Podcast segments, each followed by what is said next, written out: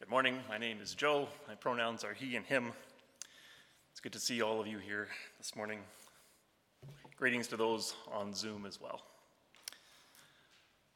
20 years ago, I got this tattoo on my arm, right here. Got it while I was in seminary in Vancouver, where I was learning about the Trinity and the idea that some early Christian theologians called the perichoresis, the circle dance. The perichoresis was the theological term used to describe the relationship of the Trinity Creator, Christ, and Spirit in an intimate dance that somehow maintained the individuality of the three persons and also the unity of the whole. And into that Trinitarian dance is woven the circle of creation, the cosmos. Draw the circle wide indeed. That was one of the big revelations of my seminary education that God is not somewhere far off, but right here, dancing all around us, inviting us to join in the dance. That's a pretty powerful metaphor for a 20 something kid, farm kid, far from home, big city, Vancouver, living there, enjoying the mountains and the ocean, all the beautiful scenery, falling in love, experiencing the world. I had no idea how to dance, of course but I was thrilled to get the invitation to join in the circle. So I got the tattoo, marked myself with this truth of perichoresis. And it's been with me for 20 years, holding that truth that God is not far away, right there on my shoulder. I still like the tattoo. I still like the idea of perichoresis. But the longer I'm alive, the more I'm learning that the truth goes even deeper than I had ever imagined. In every beginning is the Word, and the Word is with God, and the Word is God. The Word is in the beginning with God. All things come into being through the Word, and without the Word, not one thing comes into being. The prologue to the beginning of, to the Gospel of John, which we'll be exploring for the next couple of months. I'm picking up the series that we went through last winter and spring on the four Gospels. We're drawing mainly from the book Heart and Mind The Four Gospel Journey for Radical Transformation by Alexander Shaia. And this is the beginning of a new stage on that four gospel journey. The word in Greek is logos, as many of you know, a technical word of Greek philosophy. It's the logic, the reason, the main idea, the conclusion, the report. The capital T truth is probably the closest thing in modern usage. Maybe the ultimate truth, the meta narrative, the ultimate reality. There is a truth that has always been from the very beginning. That truth was with God, and that truth was God. Now, the writer of John didn't come up with this idea of logos on his own. Very briefly, a Jewish philosopher named Philo of Alexandria combined a Jewish understanding of creator God with the Greek concept of forms, these abstract ideals. And Philo wondered how the creator God, a holy spiritual being, could craft this lowly material world. He reasoned that there had to be a bridge to make the idea, the ideal form, into a hard copy reality. And that bridge, the design, was Logos. For Philo, Logos was a being, the offspring of God, the artist who carried out the creative work that God had commissioned. Around the same time, the Apostle Paul and his followers were crafting a new theology of Jesus, using the Jewish language of the Christ, the Anointed One. Christ is the image of the unseen God and the firstborn of all creation. All things were created through Christ and for Christ. Before anything was created, Christ existed, and all things hold together in Christ. There's a whole lot going on there, but for today I'll just say that this explanation of Christ is building on the Jewish idea of Messiah. The Messiah was understood to be the one who would bring about God's salvation at the end of the story. And here, Paul is affirming what the prophets said that Messiah is not only a person in the future, but a Savior that is active in all times, past, present, future, from the very beginning. God is always bringing salvation and redemption, and Messiah is the Redeemer all the time. So, the Greek notion of logos and Paul's teachings about Christ were out there already, and John is pulling them both together, Jew, Gentile, and Christian, and saying, Yes, this is the Logos in the beginning. This is the Christ who brings all things into being. And John goes one step further. This Logos, this Christ, is God. Greek philosophy said that the material world was flawed and separate from the spiritual world. The material world down here, the spiritual world up here, of perfection. The Logos was that in between, the pencil in the hand of the artist. Then Hebrew tradition said that Creator God was sacred and therefore separate from the mundane, profane creation. And Messiah, Christ, was the go between, the Savior bringing the world into right relationship with God. And John said, Yes, but it's actually more than that. God is the Logos, God is Christ. The go between is actually God already. In the metaphor of my tattoo, God isn't just inviting us into the dance, God is the dance. In every beginning is the dance, and the dance is with God, and the dance is God. Okay, I am probably a whole lot more excited than most of you are at this point. Stay with me. I promise that I will explain why this matters. What comes into being in the Word is life, and this life is the radiance of all people, of all creation. The radiance shines in the darkness, and the darkness shines in the radiance, and neither overcomes the other. Some of you have noticed that this translation from Alexander Shaia is rather different from what you will find in most translations. To spare us from another deep dive into ancient Greek language and philosophy, let's try an object lesson. Rick, if you could turn the lights out, please.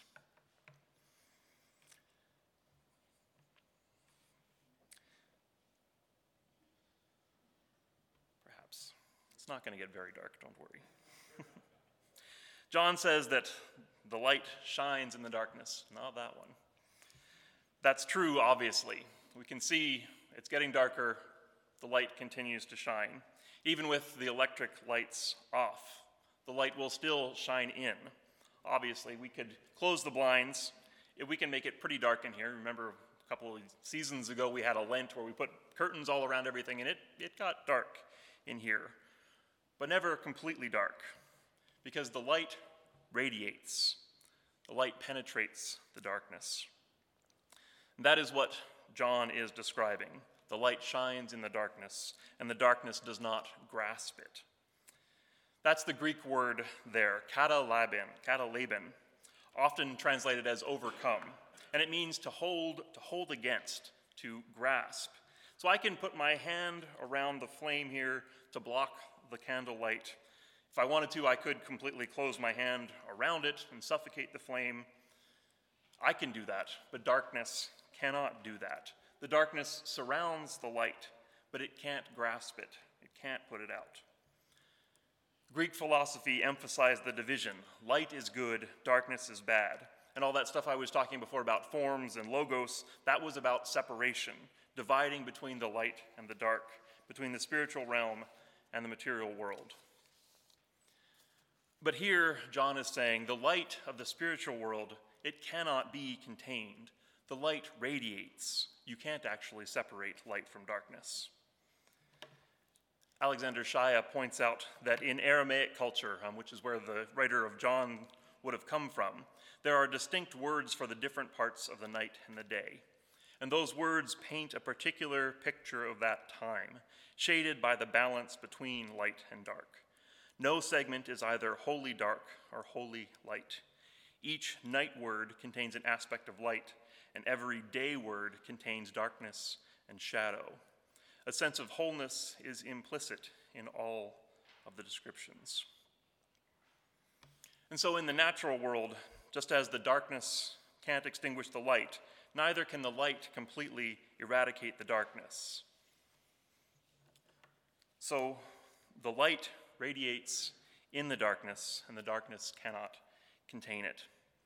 And what the text doesn't say directly, but what Shaia thinks is implied from that context, the reverse is also true.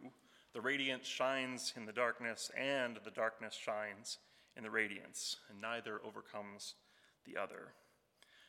My candle, I can move that around, make the darkness go away in one area, but the darkness always follows it. And then moving the light creates shadows. Maybe shines isn't the right word for darkness, but moving the light closer also highlights the shadows and it makes them pop. True value, true beauty come in the interplay between the two, the light and the darkness contrasting with each other. You artists and photographers know that for sure. So the goodness is not in the one or the other, the goodness is both together. Rick, you can get the lights back on, please. That is the Word, the Christ, the truth of God, the shift from either or to both and. From the beginning there was light and darkness, evening and morning, and God saw that the whole was good. Another metaphor for this truth comes from Brie Stoner on the podcast Another Name for Everything. In one episode, the podcast hosts were talking about how connected everything is in the natural world the circle of life, that kind of thing. And Brie recalled reading this book about all the different kinds of bacteria that are living in our guts, in our intestinal tract. Probiotics, those are good bacteria and yeast, literally fungi living inside of us helping us to break down our food, helping with all that digestive work of turning nutrients into energy. So, all these organisms are living inside of me. These bacteria are not me, they are individuals with their own drives and needs that are separate from mine. They're living their own lives. Not controlling them at all. And yet, what they're doing, their lives are intimately connected to mine. Brie Stoner says that as she's reading about this, realizing that the foods I was eating was impacting them and that they were impacting my cravings, and that impacts your brain function, your hormones, and it's just all interconnected. I'm a community. I am a we. There is no I. That's what it means to have a body, to be a community in a very real sense. I'm an individual organism living my own life, but also hosting, collaborating with, a community of smaller organisms doing their own thing. And that whole body is at the same time participating in a larger community, which could also be described as an organism, a collective, even a body, Mother Earth. I am a community, and I am an insignificant part of a larger organism. I see the parallel to that in John's poem. The Word is in matter, and matter comes into being through the Word, yet matter does not know the Word. The word is with us, and we do not accept the word. The Greek here is cosmos. John uses that word often, and it's usually translated as the world in English. Shaia points out that cosmos is about physicality. It's earthy, it's fleshy, it's matter. Matter comes into being through the larger reality, but it doesn't know about the larger reality. How could it? It's matter. It's like the bacteria in my gut, totally unaware that it's part of me, and yet the reality is still with it, even if the matter can't grasp the larger truth.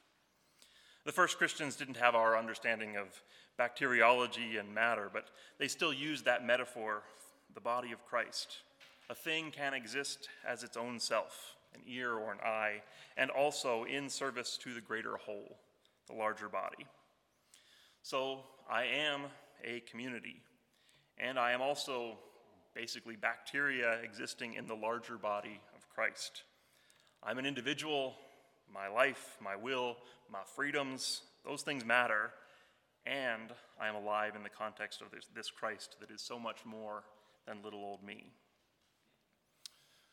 So, Logos and Christ, light and darkness, the community that is me and the community of which I am a small part. Imperfect metaphors, for sure, but I hope you can see what John is leading us towards. The distinctions that we make, the divisions between me and you, between sacred and secular, even between life and death, those distinctions are illusions, or at least they're not the whole story. The whole story, the truth, the word, the ultimate reality is the unity of all things one cosmos, one unified field, one dance. That is the Christ. So I promised that I would make it clear why this matters. This matters in my experience because yes, and is the path to joy. As Alexander Shaia describes it, the first leg of life's journey is about hearing the call, responding to the challenge, climbing the mountain that we find in front of us. Richard Rohr calls this the order stage, the task of figuring out how things work and how I fit in to how things work. We saw this in the Gospel of Matthew. How things work is often the opposite of how I want them to work. And this path for Christ followers is about learning to walk the upside down way of Jesus. And that means being honest about the changes that need to happen that this path requires of us. And then comes the second path, the storm. From Alexander Shaia. On the second path, we encounter the chaos and emptiness of being in between. The old is gone, but the new has not yet come. We find ourselves in the darkest dark, the dead of winter, where it is hard to perceive any growth, unable to see the life as work at work deep within the seeds beneath the ground. We wonder if something has gone horribly wrong. That's the Gospel of Mark. Jesus' followers thought that he would lead them up the mountain to glory, to salvation, or at least to safety. But no, they were misunderstood. They were abused. They were left to their own devices in the storm. That's how it felt. Disorder in Rohr's model. You have everything figured out. You do all the right things, at least to the best of your ability, and you still lose. You still hurt. You still die. Remember the ending to Mark's gospel? Terror and shock had seized them, and they said nothing to anyone, for they were afraid. Jesus had said they would never be alone, but where is he at the end?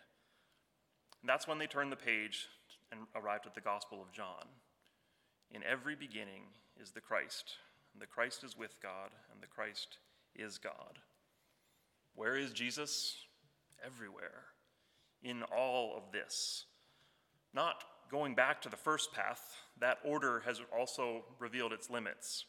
Not taking away the pain of the second path, that disorientation, disorder is part of the deal. That's part of human experience.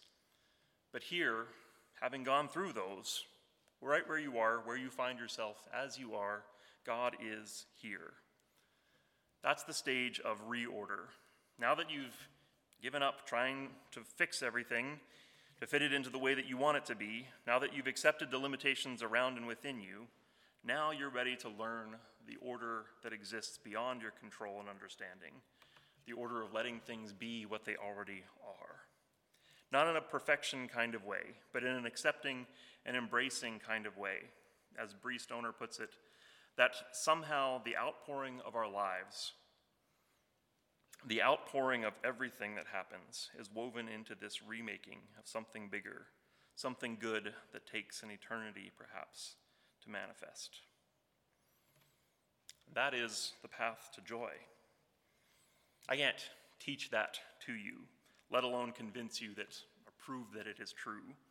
We all have to discover this for ourselves in our own time. And that's my closing word of encouragement.